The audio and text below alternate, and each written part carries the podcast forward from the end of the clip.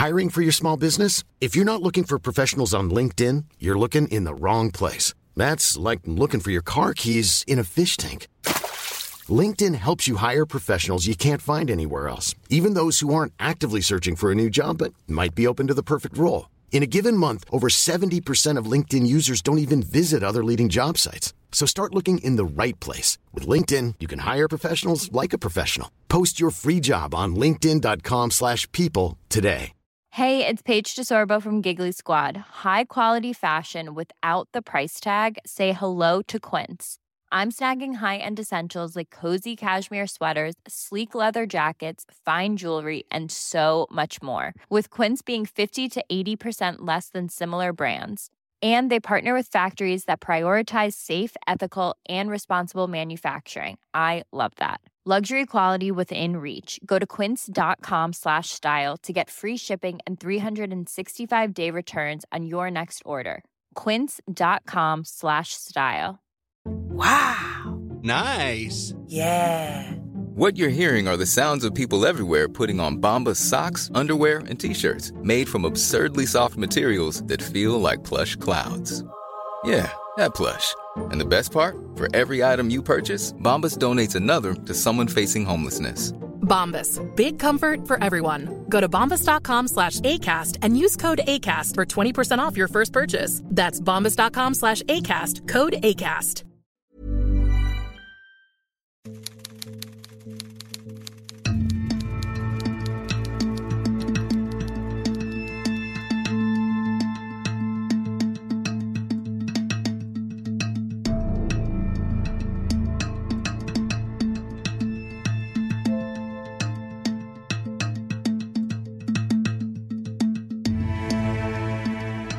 به 28 مین اپیزود پادکست میم خوش اومدید.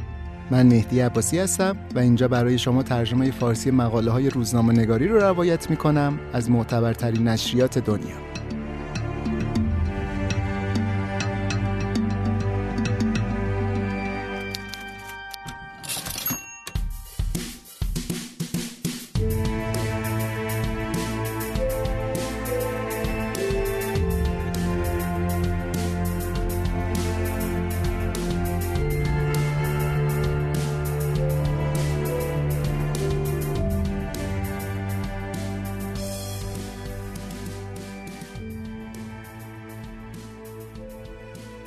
سلام.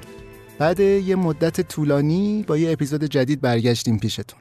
تو این چند ماهی که نبودیم اتفاقای زیادی افتاد تو جامعه که تقریبا رو زندگی هممون تاثیر گذاشت. خب منم احساس کردم که تو این مدت چیزای مهمتری از پادکست هست که باید روشون تمرکز کرد و خودم هم خیلی دل و دماغ اپیزود جدید نداشتم. خب این مدت ولی خیلی از شنونده ها لطف داشتن و پیام دادن و جویای احوال شدن. دیگه الان فکر می‌کنم یه مقدار آماده تر هستیم که برگردیم و کار رو از سر بگیریم. امیدوارم بتونیم دوباره منظمتر اپیزود جدید رو منتشر کنیم. شاید بعضیاتون یادتون بیاد قرار بود یه اجرای زنده داشته باشیم تو مهر 1401 که خورد به ماجراهای محسا و بعدش هم جنبش زن زندگی آزادی و خلاصه دیگه جور نشد اون برنامه کنسلش کردیم. حالا شاید دوباره بتونیم واسه سال دیگه این برنامه رو راه بندازیم که اگه جور شد حتما تو شبکه های اجتماعی دقیق تر بهتون میگم. اپیزود این قسمت اسمش هست خدا می‌داند کجا هستم و خانم ریچل آویو نوشته سال 2011 هم توی نیویورکر منتشر شده. اگه یادتون باشه مقاله های دوتا اپیزود قبلیمونم یعنی پروژه کنتلر و معنی مرگ نوشته ایشون بود. قسمت قبلم گفتم می‌خوام یه مقاله دیگه ازش کار کنم که یه جورایی بشه یه سگانه. مقاله راجع به یه خانم میانسال آمریکاییه که درگیر های روانی بوده و یه سری اتفاقاتی واسش پیش میاد که حالا قراره تو طول اپیزود بشنویم. یه فیلم مستندم چند سال بعد انتشار این مقاله ساخته شده به همین اسم God knows where I am یا خدا می‌داند کجا هستم. اگه از مقاله خوشتون اومد می‌تونین برین اون فیلم رو هم ببینین و اطلاعات بیشتری گیرتون میاد از این موضوع.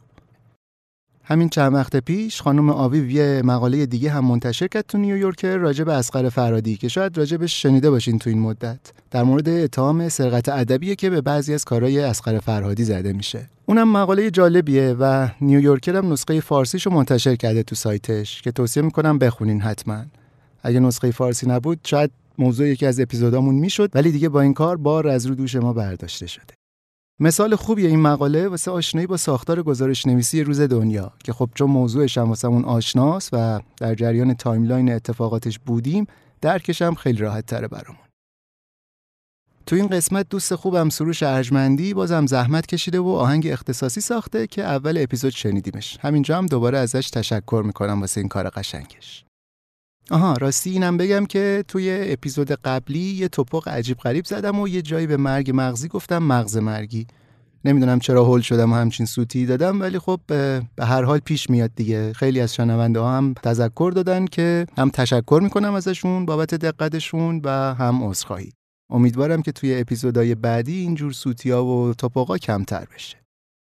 نکته دیگه ای که می‌خوام بگم اینه که حالا که بعد یه غیبت طولانی برگشتیم یه جورایی دست پرم برگشتیم. یه اتفاق مهمی که تو این مدت واسه پادکست افتاد اینه که وبسایت پادکست میمو رو انداختیم و خیلی هم واسش برنامه داریم در آینده. می‌دونیم دیگه این روزا حضور داشتن تو فضای دیجیتال خیلی مهمه. حالا درسته که وضعیت دسترسیمون به اینترنت تو این روزا متاسفانه بدتر شده.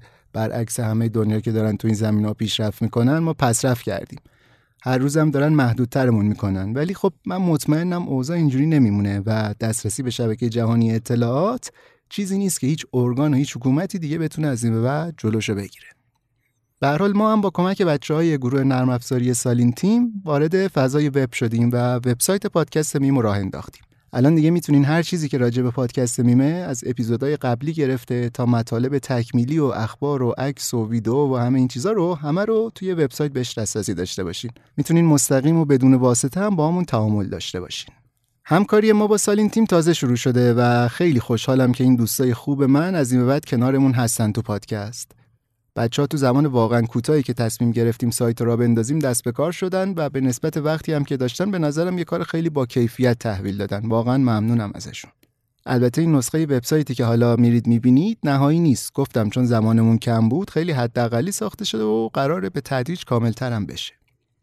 دوستای من تو گروه نرم افزاری سالین تیم کار طراحی و توسعه سامانه‌های تحت وب را انجام میدن مثل وبسایت و اپلیکیشن و digital marketing و SEO سایت و تحلیل رفتار کاربران و اینجور چیزا. خلاصه هر راهکار دیجیتالی که بتونه کسب و کارها رو متحول کنه از دست این بچه ها برمیاد. پس اگه کسب و کاری دارین حتما باید به فکر توسعه آنلاینش هم باشین و اگه تا حالا نبودین سالین تیم می‌تونه خیلی بهتون کمک کنه. آدرس وبسایتشون هم هست salinteam.com که تو توضیحات اپیزود میذارمش براتون. یه مطلب دیگه هم بگم و بعدش بریم و مقاله رو بشنویم. همونطوری که می‌دونین پادکست یه مدیای رایگانه و پادکسترها هم اگه بخوان درآمدی داشته باشن که هم انگیزه ای باشه واسه ادامه کار هم بتونن کیفیت خروجی کار رو ببرن بالاتر و حرفه‌ای ترش کنن یا اسپانسر می‌گیرن یا از حمایت شنونده ها استفاده می‌کنن. حالا یه راهکار و فرصتی پیش اومده که شما هم می‌تونین از این راه از پادکست میم حمایت کنین و هم خودتون یه نفعی از این کار ببرین. نمی‌دونم تا حالا ایده master class به گوشتون خورده یا نه. master class یه نوع فرمت آموزشیه که استاداش کسایی که جزو موفق ترین و بهترینای تخصصهای مربوط به خودشون هستن. ساختار تدریس این کلاس هم به شکل رایجی که می‌شناسیم نیست. اینطوری نیست که یه مدرکی بده که بشه باهاش درآمد کسب کرد یعنی فقط هدفش درآمد باشه. اینجا میشه مهارتهایی رو یاد گرفت که کمک کنه به توسعه فردی شما. مخاطبای مستر کلاس ها هم خیلی گسترده ترن یعنی صرف علاقه به یه موضوع می‌تونه پیش نیاز شرکت تو این کلاس ها باشه. حالا کالج شگرد واسه اولین بار اومده این ایده رو به زبان فارسی اجرا کرده و یه سری مستر کلاس آماده کرده که مدرساش آدمای مشهور و معتبری هستن. کیفیت ساخت دوره ها هم خیلی حرفه‌ای تر و متفاوت تر از دوره های رایجیه که احتمالاً قبلا دیدین. مثلا فکر کنین یه نفر شطرنج دوست داره و می‌خواد واسه دل خودش بره شطرنج یاد بگیره. این آدم می‌تونه بره شگرد تو دوره های آنلاین آموزش شطرنج احسان قائم مقامی شرکت کنه که حتما می‌دونین اولین استاد بزرگ شطرنج ایرانه. یا یکی می‌خواد تفننی ساز بزنه می‌تونه بره دورهای آموزش ستاره کیوان ساکت رو ببینه. ایشون هم دیگه نیاز به معرفی نداره. یکی از نوازنده و اساتید سطح بالای موسیقی ایرانه. واسه هر زمینه دیگه هم این قضیه هست. یکی می‌خواد شعر که می‌خونه بیشتر بفهمه. میره دوره محمد علی بهمنی. یکی دیگه عکاسی دوست داره. یکی رمان نویسی علاقشه. یکی دکوراسیون داخلی. خلاصه هر موضوعی که شما دوست داشته باشین. شگرد اومده این آدمای اسم و رسمدار رو تو حوزه‌های مختلف جمع کرده و ازشون خواسته یه سری دوره آموزشی برگزار کنن واسه مخاطب غیر تخصصی. البته اینجوری هم نیست که به درد مخاطب تخصصی نخوره ها اونا هم می‌تونن از نکته این کلاس استفاده کنن. به نظر من که خیلی ایده هیجان انگیز و جذابیه. الان نه تا مستر کلاس دارن تو سایتشون و دارن مجموعهشون رو بیشتر هم می‌کنن. به جز اون دوره هایی که گفتم در حال حاضر دوره ترانه سرایی هم هست با عبدالجبار کاکایی، رمان خانی با احسان رضایی و عکاسی با کیارنگ علایی. اونجوری که به من گفتن بچه های شگرد قرار هر یکی دو ماه یه مستر کلاس جدید هم اضافه کنن. این کالج شگرد رو چند تا از بچه های دانشگاه شریف رو انداختن و یه سری دوره آموزشی ویدئویی درست کردن که گفتم خیلی هم با کیفیت و حرفه‌ای درست شده هم محتواش هم ساختش حالا این قضیه چطوری با حمایت از پادکست میم و نفع خود شنونده ها ربط پیدا می‌کنه؟ اینجوریه داستان که ما با بچه های کالج توافق کردیم 20 نفر اولی که با کد معرفی پادکست میم از سایتشون عضویت تهیه کنن 50 درصد تخفیف می‌گیرن. به جز این 20 نفر اول قراره تا یه سال بعد یعنی تا آخر سال 1402 هر کس دیگه ای که با کد معرفی پادکست میم ازشون عضویت بخره 20 درصد تخفیف بگیره. از اون طرف به ازای هر یه نفری که با کد پادکست خرید کنه یه درصدی هم به ما می‌رسه. پس اتفاقی که این وسط میفته اینه که یه تیر و سه تا نشون میشه. شما هم یه سری master class آموزشی با کیفیت دستتون میاد. هم تخفیف می‌گیرین هم به پادکست میم کمک می‌کنین. همه هم خوشحالن. دیگه چی از این بهتر؟ قیمت این دوره هم با توجه به اساتید و کیفیت ویدیوهایی که درست کردن واقعا متناسبه. کد تخفیف و آدرس وبسایت کالج شگرد که هست شگرد.net رو تو توضیحات این اپیزود گذاشتم براتون. به نظرم حتما تو اولین فرصت یه سر به سایتشون بزنین و پلنا و کورسا رو ببینین. احتمال اینکه خوشتون بیاد زیاده خب دیگه صحبتامون طولانی شد خیلی. دیگه بریم و به مقاله خدا می‌داند کجا هستم گوش بدیم.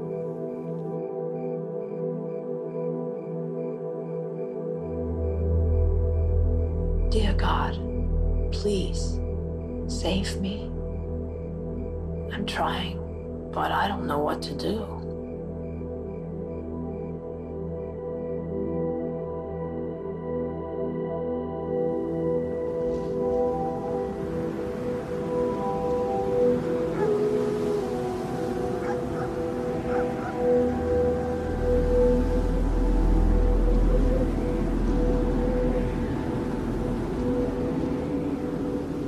پنج اکتبر 2007 لیندا بیشاپ که دو روز قبلتر از یه بیمارستان روانی مرخص شده بود هر چی که داشت و دور انداخت و فقط سه تا از چیزاشو نگه داشت.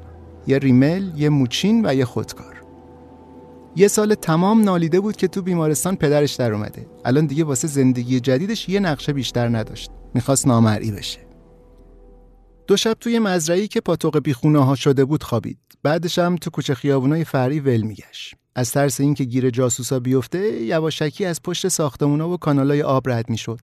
هر وقتم می‌خواست استراحت کنه خودشو تو بوته ها قایم می‌کرد. چند وقت بعد تو دفتر خاطراتش نوشت اون موقع زندگی شد تا کبوتر و یه دونه جغد نجات دادن. لیندا یه زن 51 ساله قد بلندی بود با چشمای آبی و هیکل ورزشکاری. تو دانشگاه نیو همشایر تاریخ هنر خونده بود. اکتبر 2006 به خاطر یه سری بیقانونی کردن بردنش دادگاه. ولی وقتی دیدن نمی‌تونه از خودش دفاع کنه فرستادنش بیمارستان روانی. 11 ماهی که اونجا بود و یا کتاب خون یا چیز نوشت یا قلاب بافی کرد. زیر بار نمی‌رفت هیچ دارویی مصرف کنه چون تشخیصی که دکترها براش داده بودن و قبول نداشت. دکترها می‌گفتن اختلال دو قطبی همراه با روانپریشی داره. هر بار یه روانپزشکی میومد معاینش کنه می‌گفت اصلا اعتقادی به روانپزشکا و روانپزشکی و اینجور چیزا نداره. فقط وقتی موضوع عوض می‌شد و دیگه کسی از بیماری روانی حرف نمی‌زد یکم حالش خوب می‌شد و خنده میومد رو لباش. تو پرونده پزشکیش نوشته بودن رفتارش خوشاینده و خیلی هم امیدواره ولی اصلا بیمار بودنش رو قبول نمی‌کنه. چند هفته قبل اینکه مرخصش کنن بهش گفتن حالا که داری میری یه فکری بکن که کجا می‌خوای زندگی کنی خرج تو چجوری می‌خوای در بیاری مثل اینجور حرفا. ولی واسه لیندا هیچی مهم نبود. فقط می‌گفت خدا بزرگه. روز چهارم بعد مرخص شدن از بیمارستان لیندا داشت توی جاده خوشگل کوهستانی واسه خودش میپلکید که یه بارون شدیدی گرفت. یکم جلوتر یه خونه متروک روستایی دید که گذاشته بودنش واسه فروش. خونه سه طبقه بود و روبروش یه رودخونه و باغ سیب بود. چند تا از اتاقاش هم به زور مبله بودن. یه سری وسایل کمی توشون بود. اولش می‌خواست فقط چند شب اینجا بمونه تا هوا بهتر شه. ولی نگران بود اگه برگرده تو شهر با این لباسای کثیف خیلی تاپلو بشه. اونجا یه دفترچه پیدا کرد و شروع کرد خاطراتشو نوشتن اولین چیزی هم که نوشت این بود سر و وزم خیلی داغونه مثل ولگردا شده No one seems to want to help. So, I made it back by 4:30. I'm just disappointed again.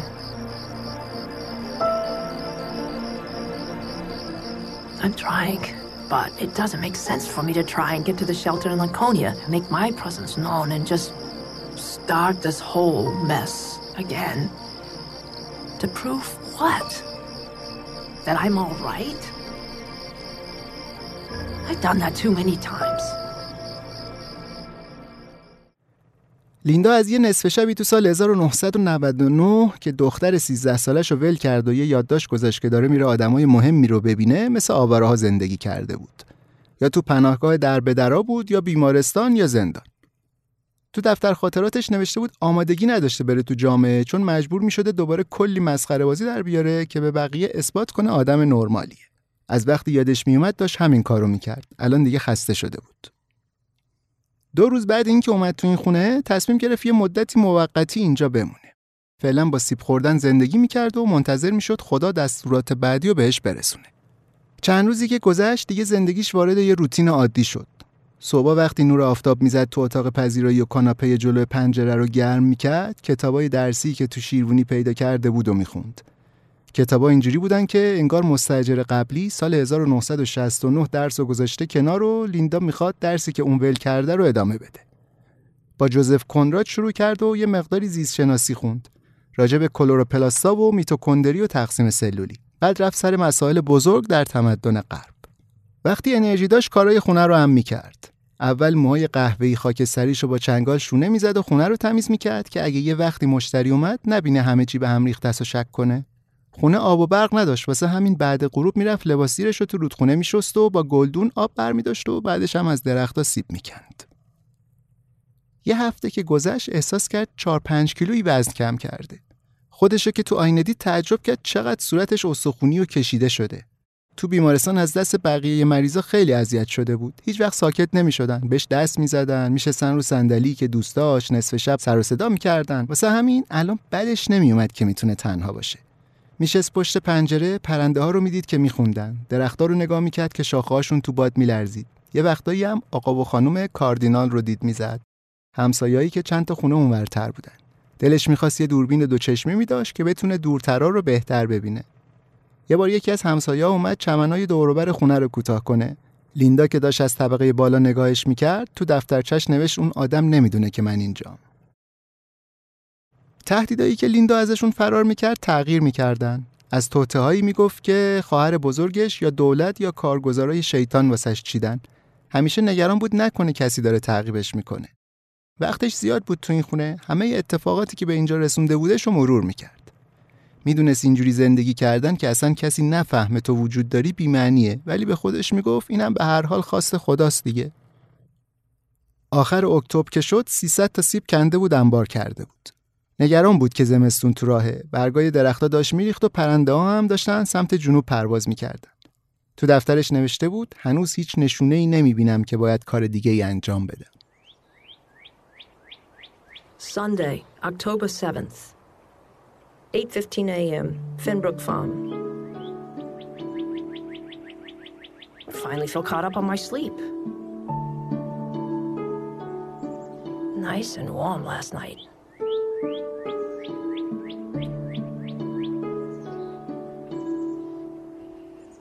Nice view from this chair to the west. A cardinal and a chickadee on top of a lilac outside the window.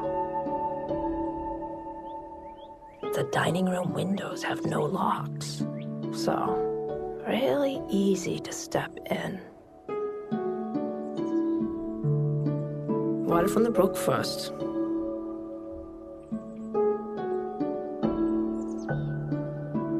Found crab apples yesterday afternoon.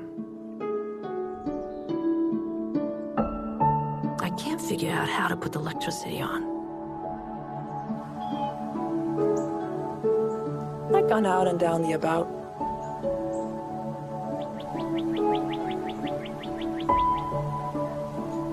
Maybe I'll find a nut tree. It's a beautiful day.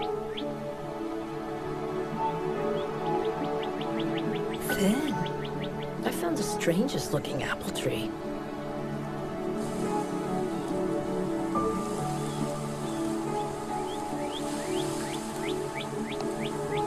Decent apples.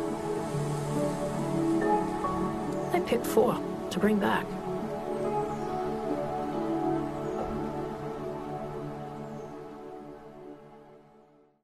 تو دوره ای که لیندا تو بیمارستان روانی نیو همشایر بود دکترها متوجه شدن که بینش نداره.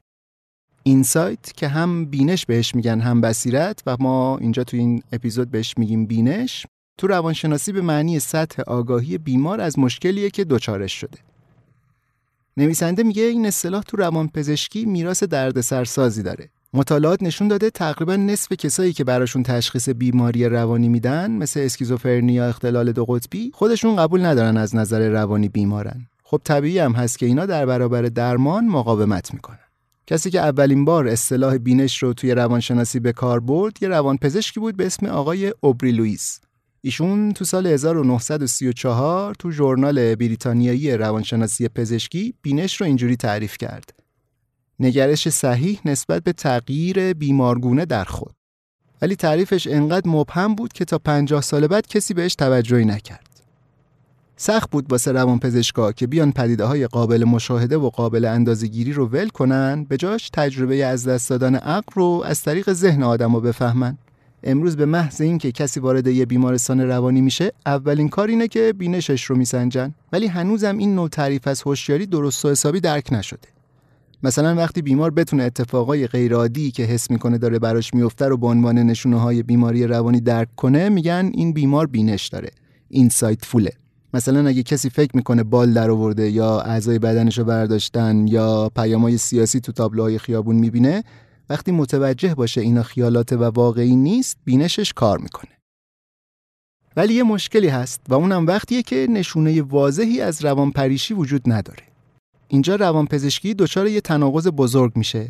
اولین نشونه سلامت عقل اینه که شما خودتون بتونین متوجه شین که دیوونه شدین. الان تو جامعه اینکه بیماری رو مجبور کنن اختلالاتی که بهش دچار شده رو تایید کنه تبدیل شده به یه باید اخلاقی. روانپزشکی تنها حوزه ای از علوم پزشکیه که توش امتناع از درمان اتفاقا خودش یکی از نشونه های اثبات بیماریه. بررسی روند درمانی لیندا هم همین قضیه رو تایید می‌کنه. اینکه گیج کننده ترین رفتارش همین به چالش کشیدن و قبول نداشتن بیماریش بوده. اون زمانی که نظریه های روانکاوی رو بورس بود فکر می‌کردن مریضایی که ادعا می‌کنن عاقلا دارن از خودشون در برابر حقیقتی محافظت می‌کنن که اونقدر خورد کننده و سنگینه که نمیشه تحملش کرد. ولی الان این مشکل رو ربط میدن به نقص شناخت درونی بیمار نسبت به بیماری. خاویر آمادور که یه استاد روانشناسی تو دانشگاه کلمبیا میگه این قضیه ربطی به اراده نداره. بیمار صرفا ظرفیت و گنجایش دونستن و فهمیدن بیماریش رو نداره دست خودش نیست. مثل یه کسی که مثلا آسم داره یا مادرزادی کور به دنیا اومده. یه نقص تواناییه که تقصیر خود آدم نیست. آمادور کسیه که یه تست طراحی کرده که الان پرکاربردترین ابزار واسه اندازهگیری بینش. اسمش هست مقیاس ارزیابی ناآگاهی از اختلال روانی. این در اصل یه مصاحبه ساختارمنده که توش از بیمارا می‌پرسن چرا فکر می‌کنن قضاوت یا ادراکشون تغییر کرده. با اینکه روانپزشکا هنوز اختلالای عصبی واضحی که با کمبود بینش در ارتباط باشه رو پیدا نکردن ولی آمادو رو چند تا دانشمند دیگه یه اصطلاحی تعریف کردن واسه بیمارایی که دچار آسیب مغزی شدن و نمی‌تونن از بعضی از اندامها و حواسشون استفاده کنن. ولی خودشون متوجه این مشکل نیستن. به این اختلال میگن انوسوگنوزیا.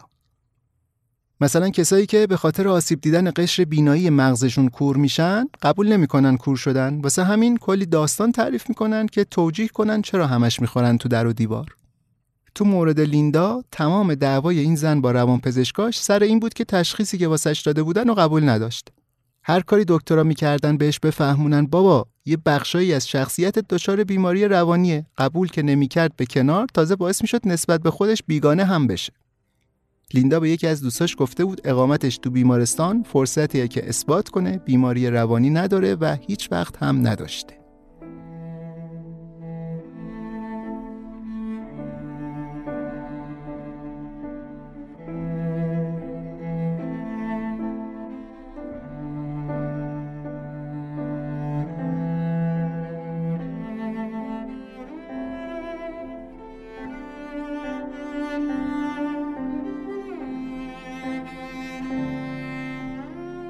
لیندا همیشه از خونه های کشاورزی و روستایی خوشش میومد.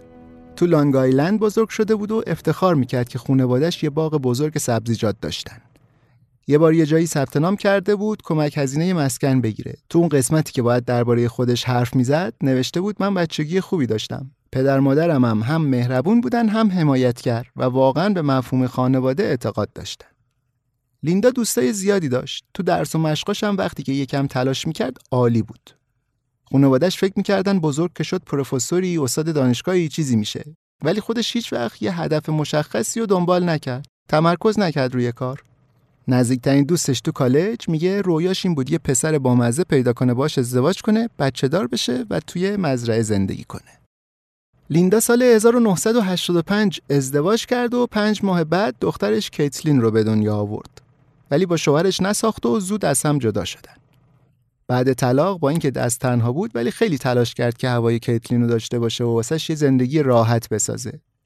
از صبح تا شب توی رستوران چینی تو نیو همشایر کار می‌کرد. روزای تعطیلش هم کیتلین و بر میداشت می‌رفتن بوستون موزه گردی می‌کردن یا می‌رفتن کمپینگ یا همینجوری بی هدف تو جاده رانندگی می‌کردن. کیتلین که موقع نوشته شدن مقاله یعنی سال 2011 25 سالش بوده و تو فروشگاه های زنجیره والمارت کار می‌کرده به نویسنده میگه اون موقع ما دنیای همدیگه بودیم. منظور کیتلین از اون موقع تا قبل از روزی بود که مامانش از شغل پیشخدمتی استعفا کرد. چون می‌گفت مافیای چینی افتادن دنبالش رو باید از دستشون فرار کنه. از اون وقت بود که یکم به سلامت ذهنی مامانش شک کرد کیتلین. کار تا جایی پیش رفت که اینا سال 1999 از ایالتشون فرار کردن رفتن سمت کانادا. حتی کیتلین هم اون موقع ترسیده بود نکنه گیر بیفتن. میگه فکر می‌کردم بی دلیل قربانی داستانی شدم که خودم هیچ نقشی توش نداشتم. کار اشتباهی نکرده بودم که مجبور باشم تو همچین دردسری بیفتم. تو راه به دوستام زنگ می‌زدم بهشون علکی می‌گفتم فلان جاییم میترسیدم جاسوسا حرفامو بشنون. یه هفته بیشتر طول نکشید که ترس لیندا ریخت و اینا دوباره برگشتن شهرشون. اون موقع خانواده لیندا و خواهرش جوان بیشاپ یه تلاش ناموفقی کردن که رازیش کنن بره پیش دکتر. ولی دکتر که نرفت چی یه چند روز بعد دوباره غیبش زد. رفت کنکورد پایتخت ایالتشون. می‌خواست به مقامای قضایی بگه فهمیده دولت پشت سقوط هواپیمای جان اف کندی جونیور بوده. چند روزی تنهایی اونجا سرگردون بود و فکر می‌کرد بدون اینکه خودش بفهمه بهش دارویی سمی چیزی خوروندن. تو اون دوران کیتلین هم رفته بود پیش مادر بزرگ پدریش رو با اونا زندگی می‌کرد. حتی وقتی لیندا برگشتم همونجا موند. بالاخره با دردسر فراوون لیندا راضی شد بره به یه بیمارستانی تو نیو همشایر خودشو نشون بده. اونجا واسهش تشخیص اختلال schizoaffective دادن و براش زیپراسکا و لیتیوم تجویز کردن. اولی داروی ضد روان پریشیه، دومی هم تثبیت کننده خلق و خوه. البته نویسنده داخل پرانتز میگه بسته به دکتری که معاینش می‌کرد تشخیصش بین اختلال دو قطبی و schizoaffective که یه ترکیبی از اسکیزوفرنی و اختلال خلقی تغییر می‌کرد. اختلالای روان پریشی معمولا اولای بزرگسالی شروع میشن ولی خب خیلی هم غیر معمول نیست بعدا سر و کلشون تو زندگی پیدا شه. مخصوصا بعد دوره های شدید استرس یا انزوا. چند روز اولی که لیندا رو تو بیمارستان بستری کردن همش گریه می‌کرد و می‌گفت در حقش خیانت شده. یه سری آدما علیهش نقشه کشیدن و کشوندنش اینجا. ولی با این حال تو روز چهارم روانپزشکش تو پروندهش نوشت لیندا الان به این بینش دست پیدا کرده که این چیزا توهمات پارانویدیه و یه بخشی از وجودش می‌تونه تایید کنه احتمالا این اتفاقایی که فکر می‌کنه افتادن در واقع نیفتادن و اینطوری نبوده که کسی افتاده باشه دنبالش. ده روز بعدم از بیمارستان مرخصش کردن. ولی این تازه شروع یه پروسه‌ای بود که پشت سر هم قرار بود تکرار بشه. هر بار که لیندا رو تو بیمارستان بستری می‌کردن درباره بیماریش و داروهاش چیزای بیشتری یاد می‌گرفت. این یه رویکرد استاندارده واسه بالا بردن بینش ولی کمکی به تغییر این واقعیت نمی‌کنه که باورهای آدمه که هویتش رو شکل میدن حتی اگه این باورها کاملا غلط باشن غیر واقعی باشن اینکه کسی فقط تو عرض چند روز از یه فعال جان برکف سیاسی تبدیل بشه به یه بیمار روانی ممکنه بر اساس خیلی از معیارا نشونه یه درمان موفق تو بیمارستان روانی باشه. ولی واسه خود اون آدم ممکنه اینجوری باشه که احساس کنه زندگیش از این به بعد ارزش و به درد نخور شده. نویسنده میگه معمولا کسایی که دوره‌های روانپریشی داشتن و خوب شدن بعد بهبودیشون به اندازه کافی گفتگو درمانی دریافت نمی‌کنن. چون هم شرکت های بیمه خیلی سختگیری می‌کنن واسه تعداد جلسه های مشاوره هم روانپزشکا تا سالها فکر می‌کردن بیمارای روانپریش نمی‌تونن به شکل معناداری درباره زندگیشون فکر کنن. پس تنها درمانی که اینجا واسه لیندا میمون دارو درمانی بود. ولی مشکل اینجا بود که صرف مصرف دارو نمی‌تونست بهش کمک کنه تصویری که از خودش داشت و جوری عوض کنه که بتونه با واقعیت بیماریش روبرو بشه. وقتی سایکوتیک می‌شد، دچار روان پریشی می‌شد، خودش رو قهرمان داستانی می‌دید که توی دنیای پر از بیعدالتی و گناه داره اتفاق میفته و این نقشی که واسه خودش تصور می‌کرد بهش اعتماد به نفس می‌داد هدف می‌داد تو زندگی بهش. بعد ماجرای 11 سپتامبر تو سال 2001 لیندا زندگیشو جمع کرد رفت نیویورک. چون فکر می‌کرد احضارش کردن بره اونجا کمک کنه. همون موقع ها تو دسامبر 2001 روزنامه نیویورک پست یه مقاله راجع به لیندا چاپ کرد و نوشت لیندا بیشاپ دوروبر ساختمونای تجارت جهانی میچرخه پرچم آمریکا رو تکون میده و به بازدید کننده ها خوش آمد میگه. یکی از امدادگرای داوطلب دربارش می‌گفت گاهی فرشته ها با لباس مبدل میان رو زمین. الان هم یکیشون خودش شبیه یه آدم فقیر و بی خانمان کرده اومده داره بهمون کمک می‌کنه. خودش هم به خبرنگار نیویورک پست گفته بود من اینجا دارم سعی می‌کنم به مردم ابعاد فاجعه و بزرگی شرارتی که اتفاق افتاده رو نشون بدم. چند سال بعدی رو لیندا همش سرگردون بود. تو خیابونا و سرپنه های بی آواره بود و گاهی هم به شرط اینکه داروهاشو مصرف کنه خونه خواهرش زندگی می‌کرد. نویسنده میگه جوان خواهر لیندا که تو دادگاه عالی نیو همشایر کار می‌کنه مثل خود لیندا آدم خونگرمیه این دوتا خواهر بیشتر وقتای بیکاریشون اون زمان با هم میگذروندن. لیندا اون موقع خیلی دلش می‌خواد خونه خودشو داشته باشه. سال 2003 توی برنامه مسکن حمایتی ثبت نام کرد. وقتی رفت مصاحبه گفت واقعا به این خونه نیاز داره چون می‌خواد دوباره مثل یه آدم بزرگ زندگی کنه. لیندا خیلی ناراحت بود که بیماریش اینو از دخترش و دوستاش دور کرده. جوان به نویسنده میگه لیندا خیلی خوب راجع به اینکه متوهم بودن چه شکلی حرف می‌زد. قشنگ تحلیلش می‌کرد. بحث خیال پردازی نبود. اینجوری نبود که انگار توهم زده مامورای امنیتی دارن تعقیبش می‌کنن. تو ذهنش این چیزا همونقدر واقعی بودن که مثلا من و شما که الان اینجا این واقعی هستیم. تابستون 2004 کیتلین که اون موقع سالای آخر دبیرستان بود بعد پنج سال برگشت که پیش مامانش زندگی کنه دوباره. آپارتمان جدیدشون شده بود پاتوق دوستاش خیلی بهشون اونجا خوش میگذشت. یکی از دوستای کیتلین می‌گفت مامانش خیلی cool و باحال بود. توهمات جاسوسی و دولت و این داستانا رو گذاشته بود کنار. دیگه زیاد راجع بهشون حرف نمی‌زد. البته بجز وقتایی که دم انتخابات بود. لیندا عاشق این بود که واسه دوستای کیتلین شام بپزه و بشینن دور میز حرف بزنن. ولی یکم که گذشت چیزایی که می‌گفت دیگه یه مقداری داشتن بی ربط می‌شدن. همین دوست کیتلین میگه خب اولش ما می‌گفتیم okay طبیعی هر کسی یه مقداری فانتزی و رویا داشته باشه تو ذهنش. مثلا یه وقتایی راجع به یه مردی حرف می‌زد که دوستش داشته و قرار بوده که بیاد و همه چی رو به راه کنه. ولی بعدش اینجوری شد که اصلا ما کلا شک کردیم همچین کسی وجود خارجی داشته باشه. کیتلین و جوان مرتب به لیندا می‌گفتن قرصاشو منظم مصرف کنه. ولی لیندا می‌گفت حالش دیگه کامل خوب شده و قرص لازم نداره. می‌گفت قرصا بیحالش می‌کنن. تازه کلی هم چاق شده به خاطرشون. اون موقع پدر مادر لیندا هم که خیلی نصیحتش می‌کردن به حرف دکتراش گوش بده جفتشون سرطان گرفته بودن و مرده بودن. یکیشون سال 2003 اون یکی 2004 کیتلین و دوتا از دوستاش دیدن اوضاع داره از دستشون در میره. اومدن حرفای عجیب غریب و بی ربط لیندا رو ضبط کردن. کیتلین میگه می‌خواستیم یه مدرکی داشته باشیم که بگیم ببینین این واقعا دیوونه شده. یکی باید کمکش کنه. یه بار وقتی لیندا داشت می‌گفت همه بچه ها رو باید به کلاشینکوف مسلح کنیم حرفاشو ضبط کردن و خبر دادن به پلیس ولی هیچ وقت شکایتشون رو کسی جدی نگرفت. یه روز تو فوریه 2005 لیندا تو خیابون اصلی شهرشون تصادف کرد. وقتی پلیسا رسیدن دیدن دهنش بوی الکل میده. گفتن چی شده و داستان از چه قراره؟ اینم برگشت جواب داد عمدی تصادف کرده چون می‌خواسته ثابت کنه مامورای پلیس غیرقانونیان با اینکه درصد الکل خونش زیاد نبود پایین تر از حدی بود که معمولا یکی رو بخوان با خاطرش دادگاهی کنن ولی چون قبول نکرد وسیقه 500 دلاریشو بده فرستادنش زندان شهر استرافورد. جالب نویسنده اینجا تو پرانتز میگه یک چهارم زندانیای آمریکا معیارای اختلال روانپریشی دارن. لیندا رفتارش تو زندانم خیلی تعریفی نداشت.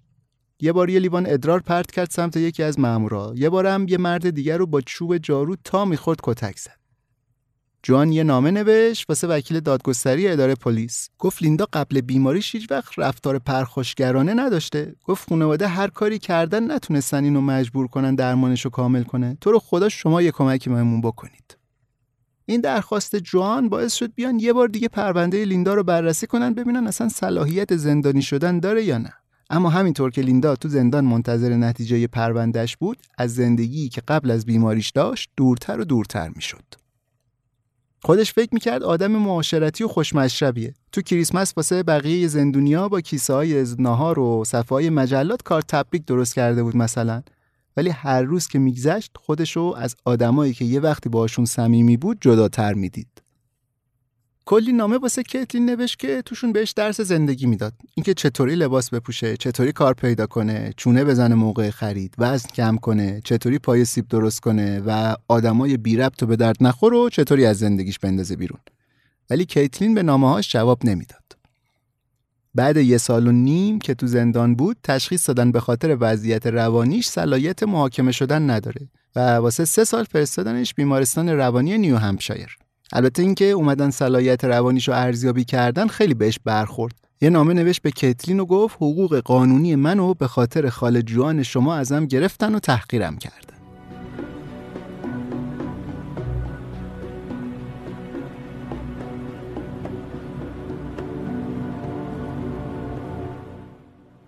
بیمارستان روانی نیو همشایر سال 1842 تأسیس شد. هدفش هم این بود یه جامعه آرمان شهری به وجود بیاره که بینظمی دنیای بیرون رو نداشته باشه.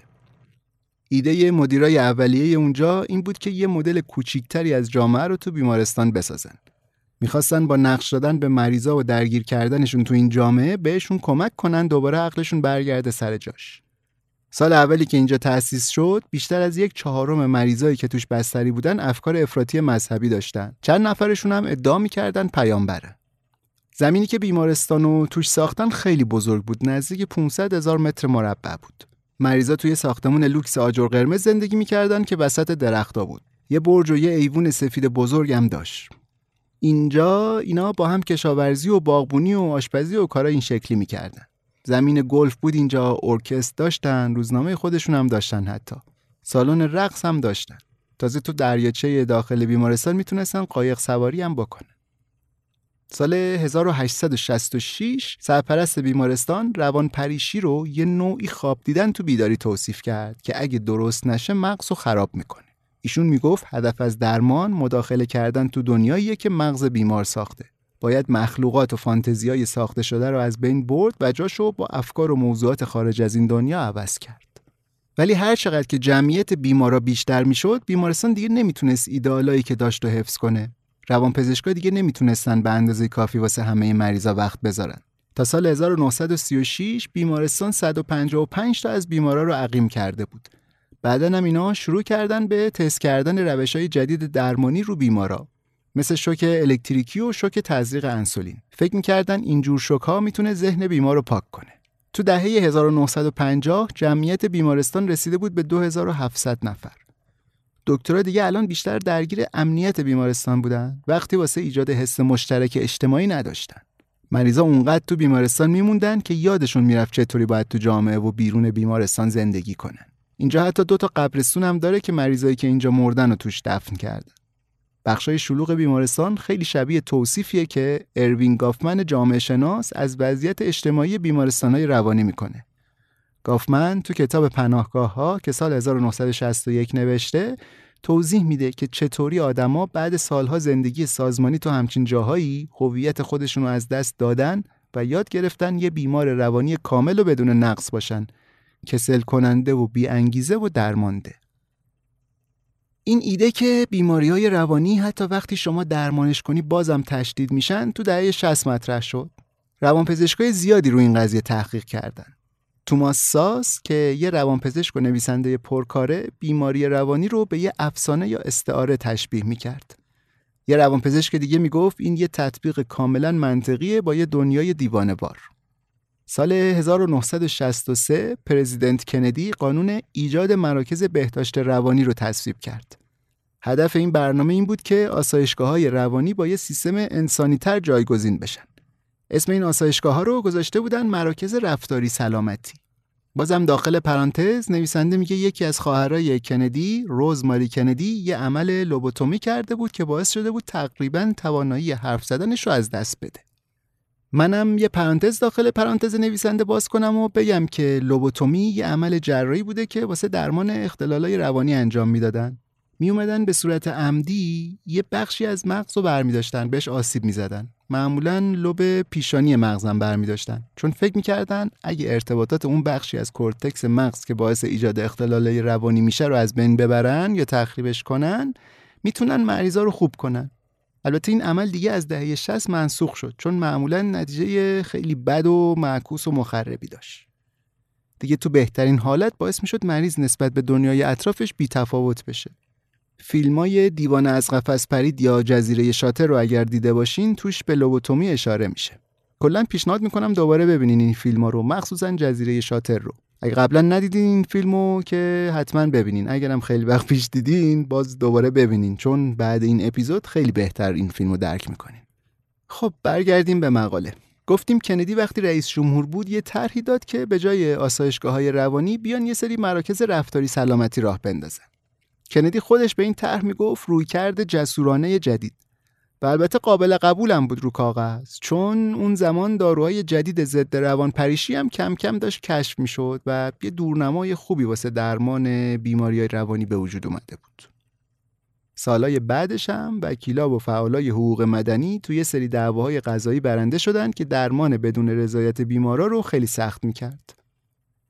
سال 1975 دادگاه عالی آمریکا حکم داد ایالتها نمی‌تونن دور بیمارای روانی بیزرر حسار بکشن. یعنی به زور تو بیمارستان نگهشون داره. چهار سال بعدم که ماجرای پرونده مشهور راجرز علیه اوکین پیش اومد. تو آمریکا بعضی از این پرونده های مشهور و جنجالی قضایی رو از روی اسمای خواهان و خانده پرونده نامگذاری می‌کنن. خیلی وقتا هم نتیجه رأی دادگاه اصلا قانون جاری رو عوض می‌کنه یا اگه واسه یه موضوعی تا حالا قانونی وجود نداشته باشه این قضیه تبدیل میشه به قانون.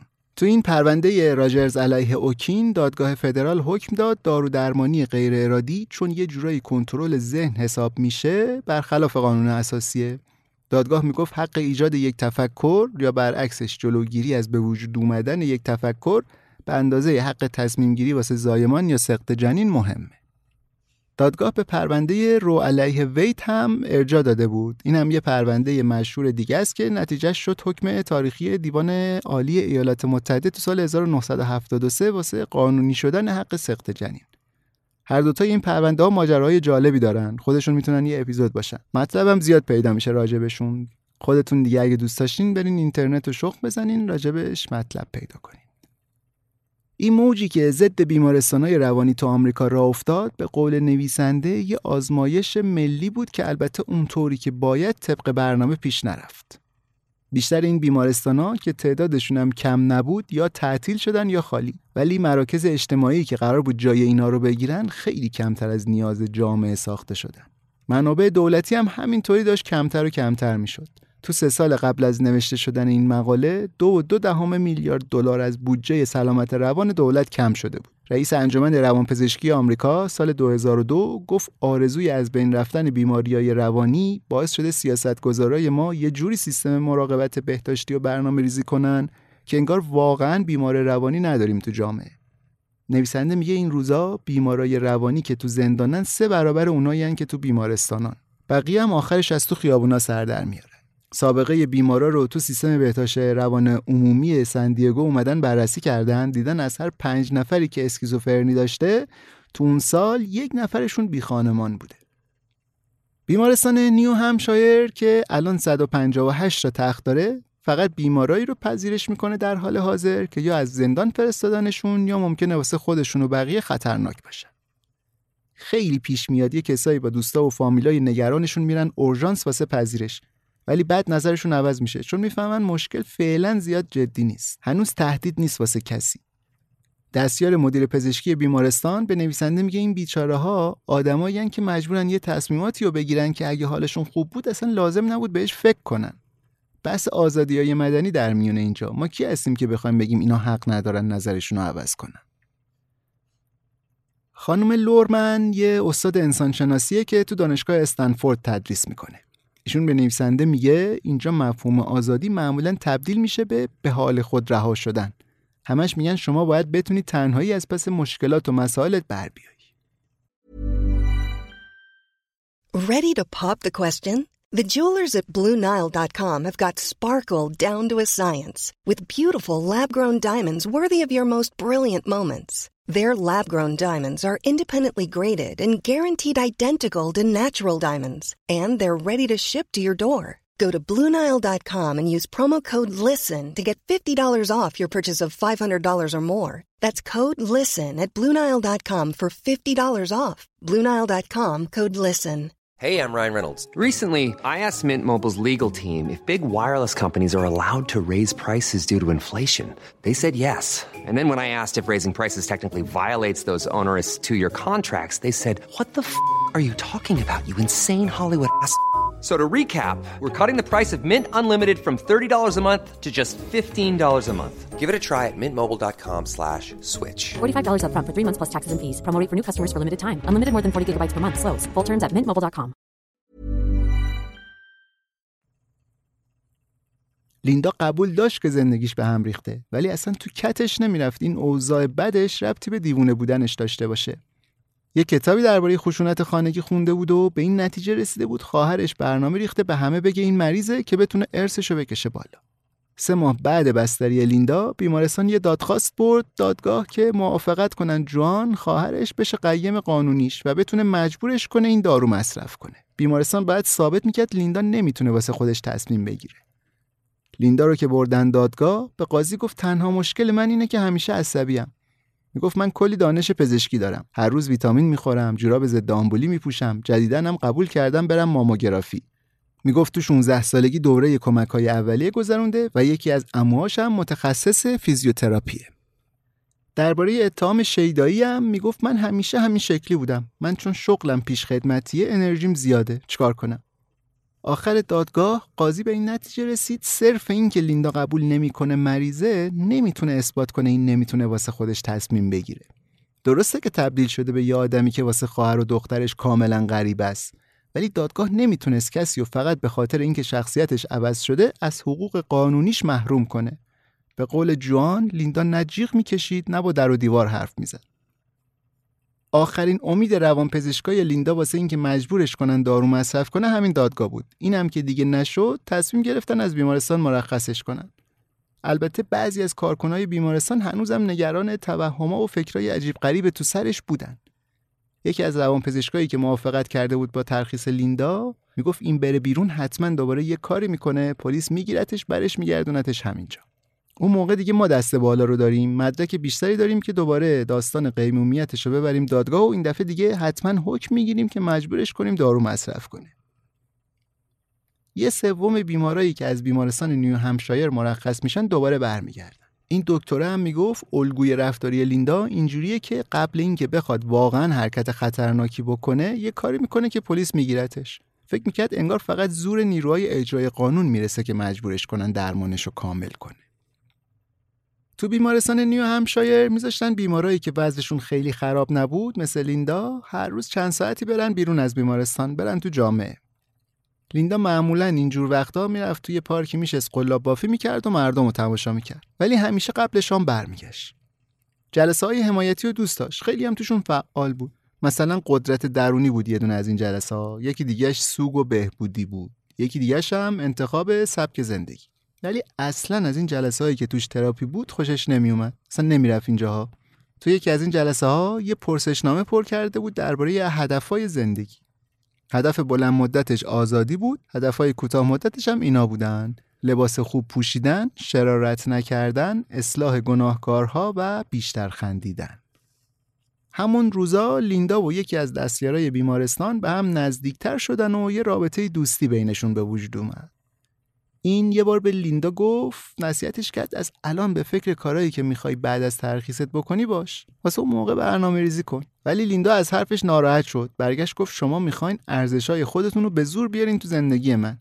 ایشون همین دستیار بیمارستانه میگه اینجا بود که فهمیدم دیگه نباید تو کارش دخالت کنم و خودم رو کشیدم عقب. تنها کاری که لیندا واسه امرار معاش بهش فکر کرده بود فروختن همین دو تا دستکش و ژاکتی بود که تو بیمارستان بافته بود. با اینکه همه جا گفته بود بی خانمان بودن خیلی براش تحقیرآمیزه ولی نذاش بیمارستان سوابقش رو بفرسته واسه این سازمانهای خیریه که بهش مسکن رایگان بدن. چون وقتی مدارک رو نگاه کرد دید توش نوشتن بیماری روانی داره.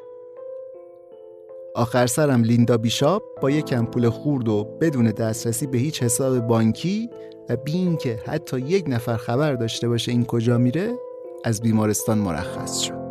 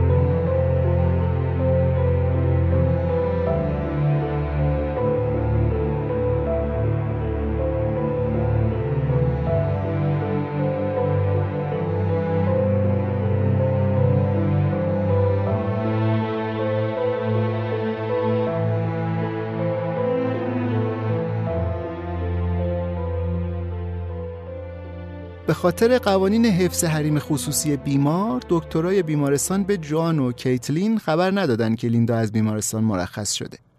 حتی اون دورانی که بستری بودم نمی‌تونستن از شرایطش چیزی به خانوادش بگن. جوان تو این مدت مرتب واسش پول و لباس میفرستاد. ولی چون خود لیندا رو نمی‌دید از بیمارستانم بهش زنگ نمی‌زدن فکر می‌کرد اوضاعش داره ردیف میشه دیگه. سال 2006 جوان عضو اتحاد ملی بیماریای روانی شد.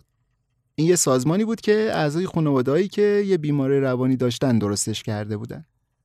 اینا احساس می‌کردن از روند تصمیمات پزشکی که واسه عزیزانشون می‌گیرن کنار گذاشته شدن. یه طرز فکری بود تو جامعه اون زمانی که این سازمان تأسیس شد یعنی سال نکبت 1979 که روان پزشکی واکنشیه به یه خانواده ناکارآمد. یه نظریه مشهور و معتبری بود اون وقتا که می‌گفت ریشه اسکیزوفرنی برمیگرده به یه مادر اسکیزوفرنوژن که نمی‌تونه عشق خودش رو ابراز کنه. ولی همینطور که تکنولوژی تاثیربرداری و اسکن مغزی پیشرفت کرد اینجور نظریه ها هم دیگه کم طرفدار شد. تو تاثیربرداری های مغزی می‌شد ارتباط بین رفتارهای مخرب و ساختارهای مغز رو بررسی کرد. با این حال خیلی از روانپزشکا میگن قانونایی که الان واسه درمان استفاده میشه هنوز بر اساس همون تئوری هاییه که غلط بودنشون خیلی وقت اثبات شده. این قانونا به بیمارا آزادی بیش از حد میدن که خودشون تصمیم بگیرن چی به نفعشونه. آقای ادوین فولر یه روانپزشکیه که اتفاقا خواهر خودش هم اسکیزوفرنی داشته. به نظر ایشون خیلی غیر منطقیه که وقتی بحث بیماری روانی پیش میاد همه از آزادی مدنی حرف می‌زنن. مریضی که اسیر توهمات خودشه اصلا نمی‌فهمه آزادی یعنی چی. بنیادی که این دکتر فولر مدیرشه 13 سال داره لابی می‌کنه یه قانونی تصویب بشه که بیمارا رو مجبور کنه حتی بعد ترخیص از بیمارستان دارو مصرف کنن. همین بیمارستان نیو همشایر یه مدل ترخیص مشروط داشت ولی چون لیندا اصلا قبول نکرده بود تحت درمان قرار بگیره دیگه معنی نداشت از این درمان استفاده کنه دکتر فولر مدیر اجرایی یه مؤسسه تحقیقات پزشکی هم هست که اونجا از مغز 563 نفر داوطلب استفاده می‌کنن که علت به وجود اومدن بیماری های روانی شدید رو بفهمن. ایشون وقتی می‌خواد از این اعتقاد سفت و سختش به دارو دفاع کنه به تحقیقاتی که درباره اهمیت انوسوگنوزیا انجام دادن استناد می‌کنه. انوسوگنوزیا رو پیشتر توضیح دادیم من یه یادآوری بکنم فقط گفتیم حالتیه که کسی دچار آسیب مغزی میشه و نمی‌تونه از بعضی از ارگانهای بدنش استفاده کنه ولی خودش متوجه این موضوع نیست. دکتر فولر میگه انوسوگنوزیا مهمترین دلیلیه که توضیح میده چرا اونایی که مبتلا به اسکیزوفرنی و دو قطبی هستن داروهاشون رو مصرف نمی‌کنن. البته از اون طرف اگه بگیم انکار بیماری دقیقا اثبات وجود اون بیماریه اینم خودش یه فرضیه خطرناکیه خیلی دلیل هست که باعث میشه آدما نخوان درمان بشن درمان دارویی منظورمونه مثلا خیلیا دوست ندارن بهشون بگن بیمار روانی یا بعضیا نگران side effect های شدید داروهای روانی هن. میترسن عوارض داروها روشون تاثیر منفی بذاره خانم الین ساکس استاد حقوق، روانشناسی، روانپزشکی و علوم رفتاری تو دانشگاه کالیفرنیای جنوبی و البته خودش هم به اسکیزوفرنی مبتلاست. میگه کاهش رنج دلیل قانون پسندی واسه گرفتن حقوق مردم نیست. وقتی که خانم ساکس دانشجوی حقوق بود تو دانشگاه ییل یه روز مجبورش کردن برخلاف میلش دارو مصرف کنه. میگه این یکی از تحقیرآمیزترین تجربه های زندگیش بوده. ایشون مخالف درمانیه که می‌خواد اراده شخص رو با نسخه روانپزشکی جایگزین کنه.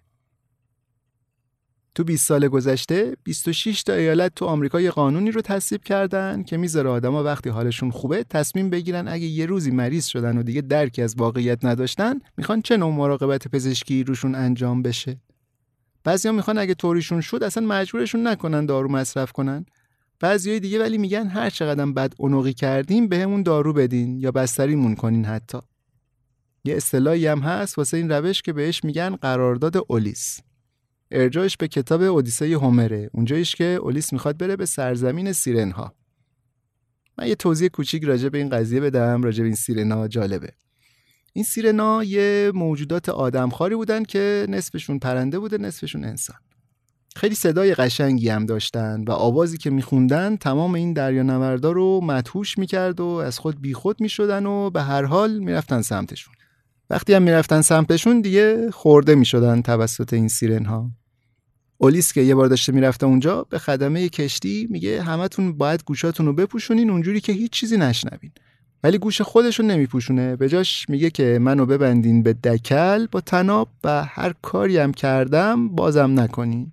آخر سرم اینجوری میشه که پیشگویی درست عذاب در میاد. اولیس هم با این سیرنا روبرو میشه آوازشون رو میشنوه ولی چون بسته بودنش نمی‌تونه کار خاصی بکنه و کشتی رو ببره سمت اونا. و اینا می‌تونن به خیر و خوشی از این مرحله هم عبور کنن و برن مرحله بعد. خب برگردیم به مقاله. این خانم ساکس یه کتابی داره به اسم امتناع از درمان. اونجا اسم درمان اجباری رو گذاشته خود پدر سالاری. ولی بازم قبول داره. یه وقتایی ممکنه شرایطی پیش بیاد که روانپزشکا مجبور شن به زور درمانایی رو تجویز کنن که به حریم خصوصی ذهن مریض نفوذ کنه. یه توجیه گسترده واسه درمان اجباری چیزیه که بهش میگن نظریه تشکر. میگه فضل رو باید بر این گرفت که بیمارا وقتی حالشون خوب بشه قبول می‌کنن که مداخله به نفعشون بوده و میان از شما تشکر می‌کنن که به حرفشون گوش ندادین. البته در عمل اتفاقی که میفته اینه که فقط نصف اونایی که به زور بستریشون کردن میان از شما تشکر می‌کنن میگن به درمان نیاز داشتن. ساکس میگه تقریبا غیر ممکنه که بفهمیم آیا بیماری روانی ذهن آدما و ترجیحات شخصیشون رو تغییر داده یا اینکه خودشون به مرور تغییر کردن. اونایی که مفهوم انوسوگنوزیا رو قبول ندارن میگن توجیه های بیولوژیکی واسه اختلالای روانی بدون اینکه به اندازه کافی نقد بشن پذیرفته شدن. اینا میگن یکی از دلایلی که خیلی از بیمارا بینش ندارن اینه که ازشون می‌خوان مدلی از بیماری رو قبول داشته باشن که با تجربه های خودشون فرق داره. با اینکه الان معلوم شده اختلالای روانپریشی پیش زمین های ژنتیکی قوی دارن ولی جامعه انقدر از منطق دوران روانکاوی که مثلا می‌گفت مادرها مسئول بیماری بچه‌هاشون هستن فاصله گرفته که الان خیلی فکر می‌کنن انگار روانپریشی یه جورایی اجتناب ناپذیره و هیچ زمینه قبلی نداره. کاملا شانسیه. البته بهتره بگیم بدشانسیه. آقای دنیل فیشر یه روانپزشکه که دکترای بیوشیمی هم داره. میگه اگه قبول کنید که شانسی و تصادفی دچار این بیماری مغزی شدین بعد یک مرتبه احساس کنین حسی که نسبت به خودتون دارین تواناییاتون تو قضاوت کردن حتی اساسی ترین المانای شخصیتیتون دیگه اختیارش دست خودتون نیست و همش بیولوژیکیه بدون اراده خودتونه خب این حتما باعث به وجود اومدن احساس بیمعنی بودن و ناامیدی میشه در شما.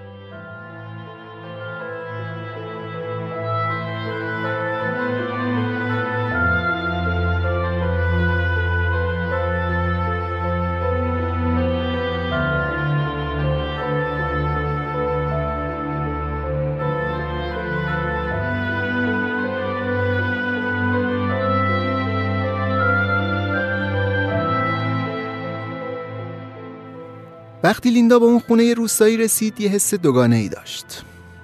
از یه طرف ناامید بود از اون ور احساس آزادی می‌کرد.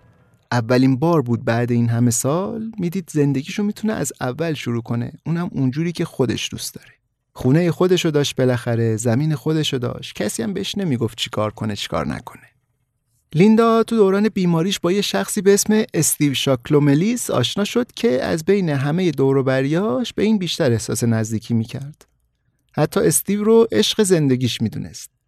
استیو که چند باری تو سال 1998 لیندا رو دیده بود میگه پیشخدمت خوبی بود ولی خیلی تنها بود. سال 2005 که لیندا زندان بود با زندان تماس گرفت ازشون خواست دیگه نامه های لیندا رو براش نفرستن این آقای استیو البته بهش جواب دادن زندانی برای هر کسی که دلش بخواد می‌تونه نامه بفرسته ما نمی‌تونیم بهش بگیم بفرست نفرست از اون موقع به بعد دیگه استیو هیچ خبری از لیندا نداشت لیندا تو زندان به کیتلین گفته بود واسه خودش و دوستاش بگرده دنبال لباس ساقدوش چون داره با استیو ازدواج می‌کنه می‌گفت استیو دوست داره یه عروسی توی کلیسای بزرگ بگیره منم خوشم میاد لیندا اولای بیماریش خیلی با شور و شوق درباره استیو حرف می‌زد. اون موقع هنوز اونقدری حواسش بود که بفهمه چی واقعی چی تخیل. حتی به یکی از دوستاش گفته بود پروسه ای که الان توشم راجع به رابطم با استیو نیست، درباره رابطم با خودمه. ولی اون موقعی که تو بیمارستان بستری شده بود دیگه فکر می‌کرد زن استیوه. الان هم که اومده بود تو این خونه روزمرهش رو اینجوری تصور می‌کرد که قرار شبا دو نفری با استیو شام بخورن دستای همو بگیرن و غروب خورشید رو ببینن. لیندا یه روز آسمون رو که داشت نگاه می‌کرد دید ابرا شبیه عدد چهار شدن. همون موقع یه سناریو تو ذهنش ساخت. تو سناریوش استیو روز چهار دسامبر که نزدیکای یه جشن مسیحی هم هست میاد و لیندا رو از اینجا نجات میده. بعد نشست یه سری محاسبات و ضرب و تقسیم طولانی کرد که همشون هم تو صفحه آخر دفترچش هست به این نتیجه رسید اگه روزی دوازده تا سیب بخوره می‌تونه تا رسیدن استیو دووم بیاره لیندا در مجموع بخوایم بگیم دو سالی رو تو زندان و بیمارستانهای روانی گذرانده بود. اینجور جاها هم می‌دونیم دیگه خیلی همه چی دقیق و سر وقت انجام میشه. غذا خوردن و خوابیدن و بیدار شدن و کلا هر کاری یه ساعت مشخصی داره. سر همین لیندا عادت کرده بود مرتب ساعت رو چک کنه. تو دفترچه خاطراتش هم به زمان زیاد اشاره کرده. هر کاری که می‌کرد و دربارش مینوشت زمانش هم می‌گفت. اونجا چند تا کتاب جدیدم تو اتاق زیر شیربونی و زیر مب پیدا کرده بود اسم بعضیاش اینا بودن انجیل درباره چیست آموزش خودیاری پزشکی دیکشنری نیو ورلد وبستر و آیا آمریکا می‌تواند زنده بماند ولی با این حال بازم روزاش خیلی کش می اومدن واسش سخت بود بجز فکر کردن به غذا کار دیگه ای بکنه. لیستای خرید طولانی نوشته بود. پولی که واسه خریداش لازم بودم حساب کرده بود. یه لیستم نوشته بود از 25 تا گیاه و سبزی که دوست داشت تو حیات بکاره. حتی به این فکر کرده بود آشپزخونه رو بازسازی کنه و یه دودکش بزرگ واسش بذاره که خونه شبیه این کلبه هاییشه که تو کارتون بچه ها نشون میدن. کتاب انجیل درباره چیست واسه لیندا منبع الهام بود. چند تا از آیه های انجیلم که خیلی دوست داشت تو دفترچش نوشته بود. روانپریشی معمولا اینجوریه که خیلی با مسائل مذهبی درگیر میشه. لیندا هم هرچی کمتر دارو مصرف می‌کرد بیشتر فکر می‌کرد اتفاقایی که تو زندگیش میفته نشونه ای چیزیه یا حکمتی داره که خودش هنوز نمی‌دونه چیه. هر چقدر که روزا کوتاهتر می‌شدن و هوا سردتر می‌شد اعتقاد و اعتماد لیندا به خواست خدا هم بیشتر می‌شد. گردنش درد گرفته بود. چون روزی 13 ساعت خودش رو زیر پتو جمع می‌کرد که گرم بمونه. موهاش انقدر میریخ که به خودش گفته بود احتمالا تا چند وقت دیگه باید حتما کلاهگیس بذاره. ولی این چیزا واسهش مهم نبود. به قول خودش هیچی جز کم هوای تازه و آفتاب و ورزش و غذای خوب و البته عشق لازم نداشت که حالش زود خوب بشه. لیندا همیشه چشم به راه بود که یه روز استیو با وانت سفیدش برسه. ولی از اوایل دسامبر دیگه امیدش کم شد. تو دفترش نوشت شاید این واقعیت که استیو رو ندیدم نشونه خوبی باشه. فقط امیدوارم که خدا بخواد ما با هم باشیم. تو این حالت همه چی خوب پیش میره. ولی کسی چه می‌دونه صلاح ما چیه؟ اونطوری که من اوضاع رو درک می‌کنم مردن من تو این مرحله کمکی به اجرای برنامه هایی که خدا در نظر گرفته نمی‌کنه. روز چهارم دسامبر رسید و دیدن چراغای کریسمس خونه همسایه ها لیندا رو به گریه انداخت. یادش اومد هر سال با کیتلین درخت کریسمس تعظیم می‌کردن و کلی کیف می‌کردن. ولی الان دو سال بود که هیچ خونه نورانی ندیده بود. بعد از ظهر شد و هنوز استیو نیومده بود. لیندا انقدر ناامید شد که حتی به سرش زد بره خونه همسایه و با اورژانس اجتماعی تماس بگیره. ولی نگران مامورای شیطان بود. تو دفترش نوشت خدای عزیز لطفا منو نجات بده. دارم تلاشمو می‌کنم ولی نمی‌دونم باید چیکار کنم. فردای اون روز آخرین سیبی که براش مونده بود رو هم خورد.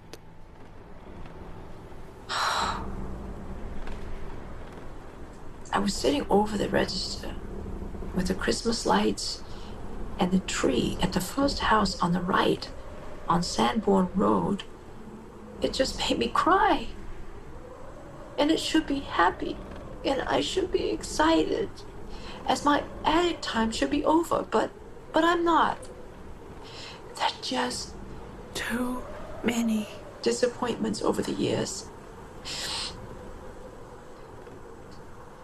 My only recourse would be to go to a neighbor. I could go to a neighbor and ask them to call the domestic violence center. But if Satan's workers are in the food pantry and the homeless shelters, I guess they would be in the domestic violence shelters as well.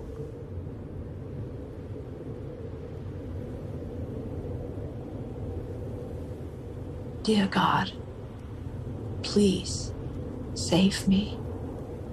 I'm trying, but I don't know what to do.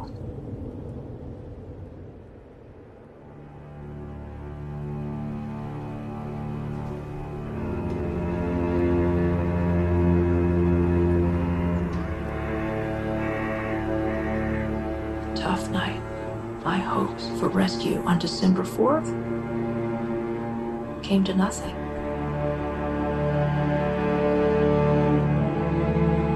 I have three apples saved from 12 of yesterday. صبح روز 5 دسامبر لیندا شروع کرد نوشتن خاطراتش توی دفتر جدید. این یکی دفتر سیمی بود و از همه صفحه می‌شد استفاده کرد. نوشتن توش ساده تر بود.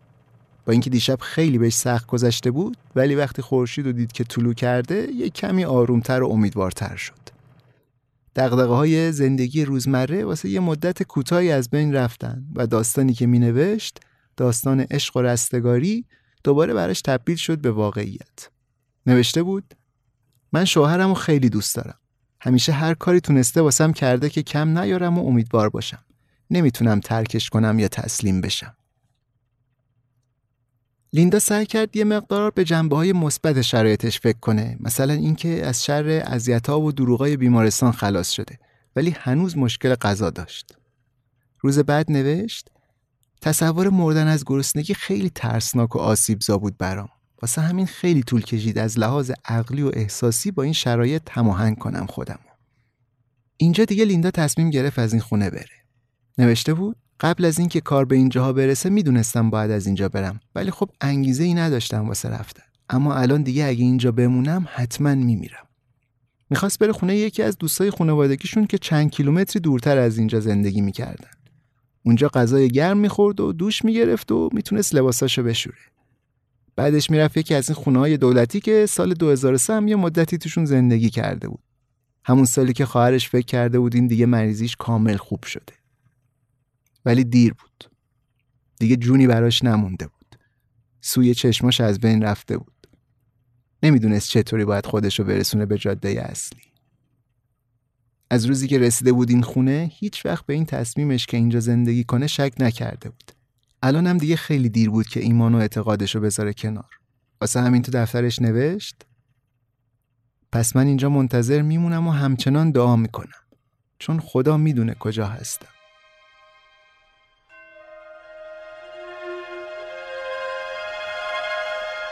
I know I located this place through divine providence, and I haven't seen a real way to leave safely.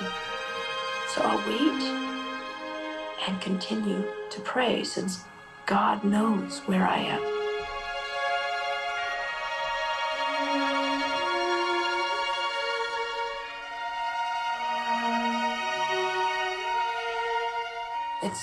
So sad to be dying when you thought you had so much to look forward to. I can't look forward. So I will spend my time looking back, thinking about all the good memories.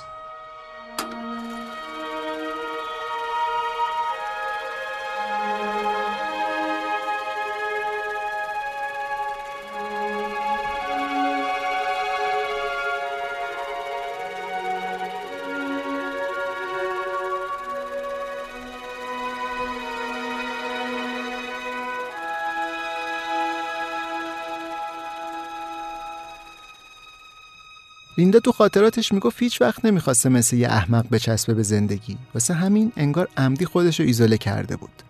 نمی‌خواست با هیچکی در ارتباط باشه. فکر می‌کرد اگه دوباره بره تو جامعه مردم می‌فهمن عادی نیست و به قول خودش بهش میگن دیوونه. از نوشته های دفترش میشه فهمید یه شب بعد اینکه کلی با صدای بلند گریه کرده از خودش پرسیده آیا اصلا خدا مغز سالمی به من داده که بفهمم دارم چی کار می‌کنم؟ به نظر می‌رسه لیندا قبول داشته دو تا واقعیت متضاد تو ذهنش وجود داره. به این پدیده میگن دابل بوک کیپینگ.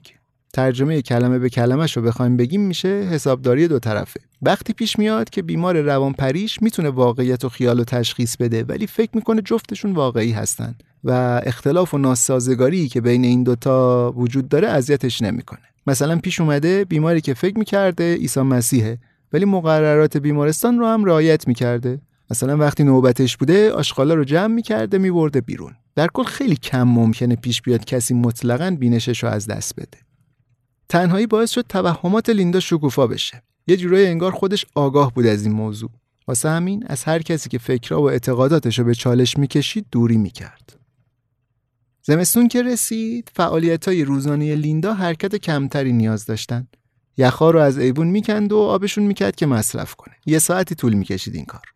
مراقب بود آروم آروم راه بره چون قبلا یه بار تو آشپزخونه قش کرده بود. فقط یه دونه شوفاژ تو کل اون خونه کار می‌کرد. واسه همین بی حرکت کف اتاق نشیمن کنار این شوفاژ دراز می‌کشید که انرژیشو حفظ کنه. ذهنش رو هم واسه اینکه فعال نگه داره خودش مجبور کرده بود هر روز فرهنگ لغت بخونه. البته هیچ وقت از حرف کی رد نشد. روز کریسمس بیرون برف میومد لیندا خودش رو رسون دم پنجره.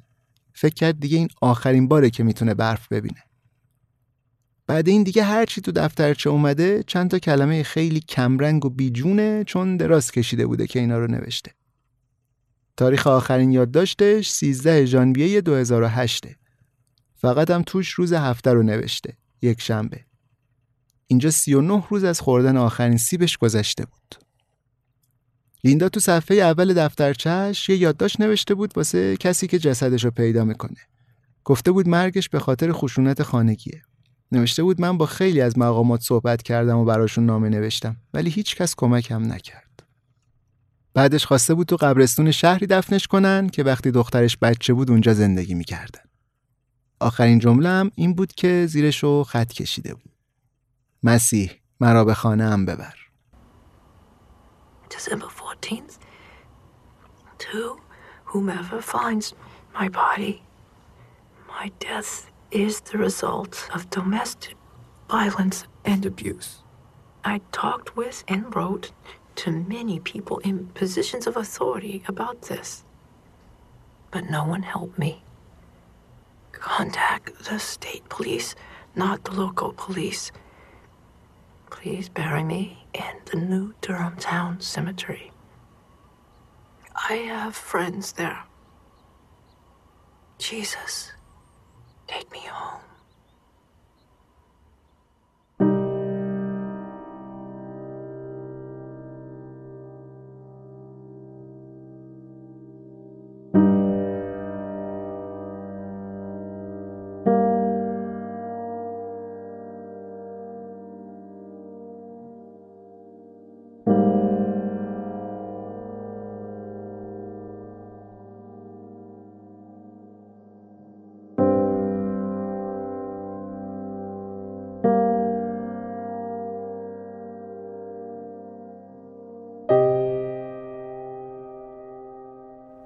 جوان بیشاپ اون موقعی فهمید خواهرش از بیمارستان مرخص شده که کارت تبریک کریسمسی که سه ماه پیش واسش فرستاده بود برگشت خورد. با نامه خودش یه فرمم از بیمارستان اومده بود که معمولا توش آدرس جدید مریضی که مرخص شده رو می نویسن ولی جای آدرس جدید لیندا تو این فرم خالی بود جان که این همه زحمت کشیده بود واسه درمان خواهرش وقتی دید بیمارستان انقدر راحت گذاشته لیندا آب بشه بره تو زمین خیلی عصبانی شد می‌گفت من خودم واسه سیستم غذایی کار می‌کنم. سیستم رو قبول دارم. ولی اینو نمی‌تونم بفهمم چطور قانون به بعضی از آدما حق میده این طور زندگی بقیه رو نابود کنن. جوان و کیتلین از بیمارستان شکایت کردند که نتونسته مرخص شدن لیندا رو درست محافظت کنه و واسه محافظتش فقط روی حمایت پلیس حساب کرده. کیتلین میگه یکی نبود به اینا بگه خب لاقل به دخترش بگین دارین مرخصش می‌کنین. اگه به من خبر داده بودن بهشون می‌گفتم هر وقت لیندا رو ولش کنی و زور بالا سرش نباشه بلا سر خودش میاره. وکیلای بیمارستان از اونور می‌گفتن دکترها وظیفه قانونی داشتن بذارن لیندا تا جایی که معلولیتش اجازه میده حق داشته باشه با کمترین محدودیت ممکن زندگی کنه.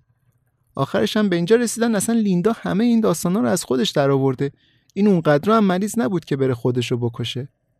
می‌گفتن لیندا یه تصمیم منطقی گرفته یه سبک زندگی جدیدی رو شروع کنه واسه خودش. از چیزایی هم که تو دفتر خاطراتش نوشته بود به عنوان مدرک استفاده کردن واسه تایید حرفاشون. مثلا لذتی که از دیدن پرنده ها می برده یا حرفایی که در مورد شکل ابرا می زده یا همین که مثلا می‌دونسته ظاهر نامرتبش باعث میشه پلیس بهش شک کنه و برش گردونه بیمارستان نشون میده فکرش کار می‌کرده. عقلش سر جاش بوده. کیتلین وقتی دفتر خاطراتو خوند و دید فقط یه بار اسمش اونجا اومده خیلی ناراحت شد. اون یه بار هم وقتی بود که لیندا گفته بود خواب دیده کیتلین بهش نیاز داره و داره صداش می‌زنه. میگه خیلی عجیبه چرا اینقدر کم از من تو دفترش نوشته چون همیشه خدا به این فکر می‌کرد. ولی من دیگه هیچ وقت نخواهم فهمید جواب این سوال چیه. دعوای حقوقی کیتلین و جوان با بیمارستان بعد اینکه روی قرامت کمی توافق کردن تموم شد. ولی کیتلین مردده که آیا واقعا دکتر یا لیندا مقصر بودن یا نه. تصویری که از مادرش تو ذهنش مونده تصویر یه زن لجواز و هدفمنده نه کسی که بیماری از پادرش آورده. میگه زنی که این خاطراتو نوشته مادر من نبوده. جسد لیندا اولای ماه می پیدا شد. بیشتر از چهار ماه بعد از مرگش. یه مردی که خوشش اومده بود از خونه یه روز رفته بود خونه رو ببینه. از تو پنجره که نگاه کرده بود دیده بود یه چیزی افتاده رو زمین و تکون نمی‌خوره. زنگ زد به پلیس گفت اونام با صابخونه ها تماس گرفتن که یه خواهر و برادری بودن. یکی از اینا اتفاقا طرفای کریسمس سر زده بود به خونه ولی نرفته بود تو. دیده بود راه رو پر برف و رد پایی هم نیست دیگه شک نکرده بود به چیزی. وقتی به کیتلین خبر مرگ مادرشو دادن عکس عملش یه جوری بود که انگار خیلی وقت منتظر این خبره. گفت این انتخابی بود که مامانم خودش کرد. می‌تونست هر وقت دلش می‌خواد از اون خونه بیاد بیرون ولی نخواست آزادیشو از دست بده. اونجا تبدیل شده بود به کسی که همیشه دوست داشت باشه و دیگه نمی‌تونست از این شرایط دل بکنه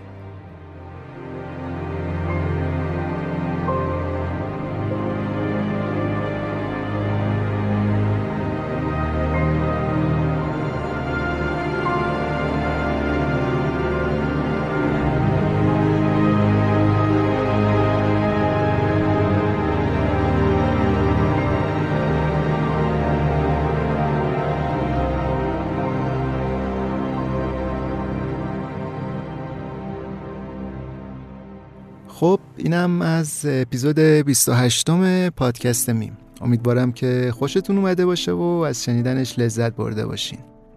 حمایت از ما رو فراموش نکنین تو شبکه های اجتماعی و توصیه به دوستان و این داستان ها پیشا پیش سال خیلی خوبی هم براتون آرزو می‌کنم. سالی که خیلی بهتر از امسال باشه. امسال که مثل خیلی همون تعریفی نداشت. همین دیگه. مراقب خودتون باشین تا اپیزود بعد. بدرود.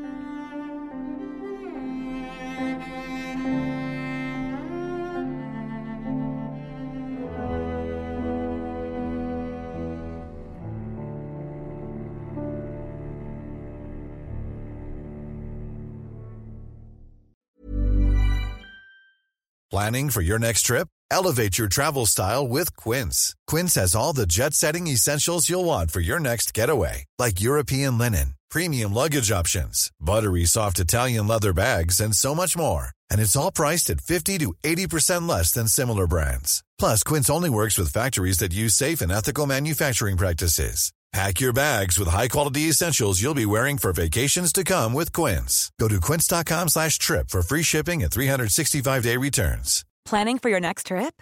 Elevate your travel style with Quince. Quince has all the jet-setting essentials you'll want for your next getaway, like European linen, premium luggage options, buttery soft Italian leather bags, and so much more. And is all priced at 50 to 80% less than similar brands. Plus, Quince only works with factories that use safe and ethical manufacturing practices. Pack your bags with high-quality essentials you'll be wearing for vacations to come with Quince. Go to quince.com/pack for free shipping and 365-day returns.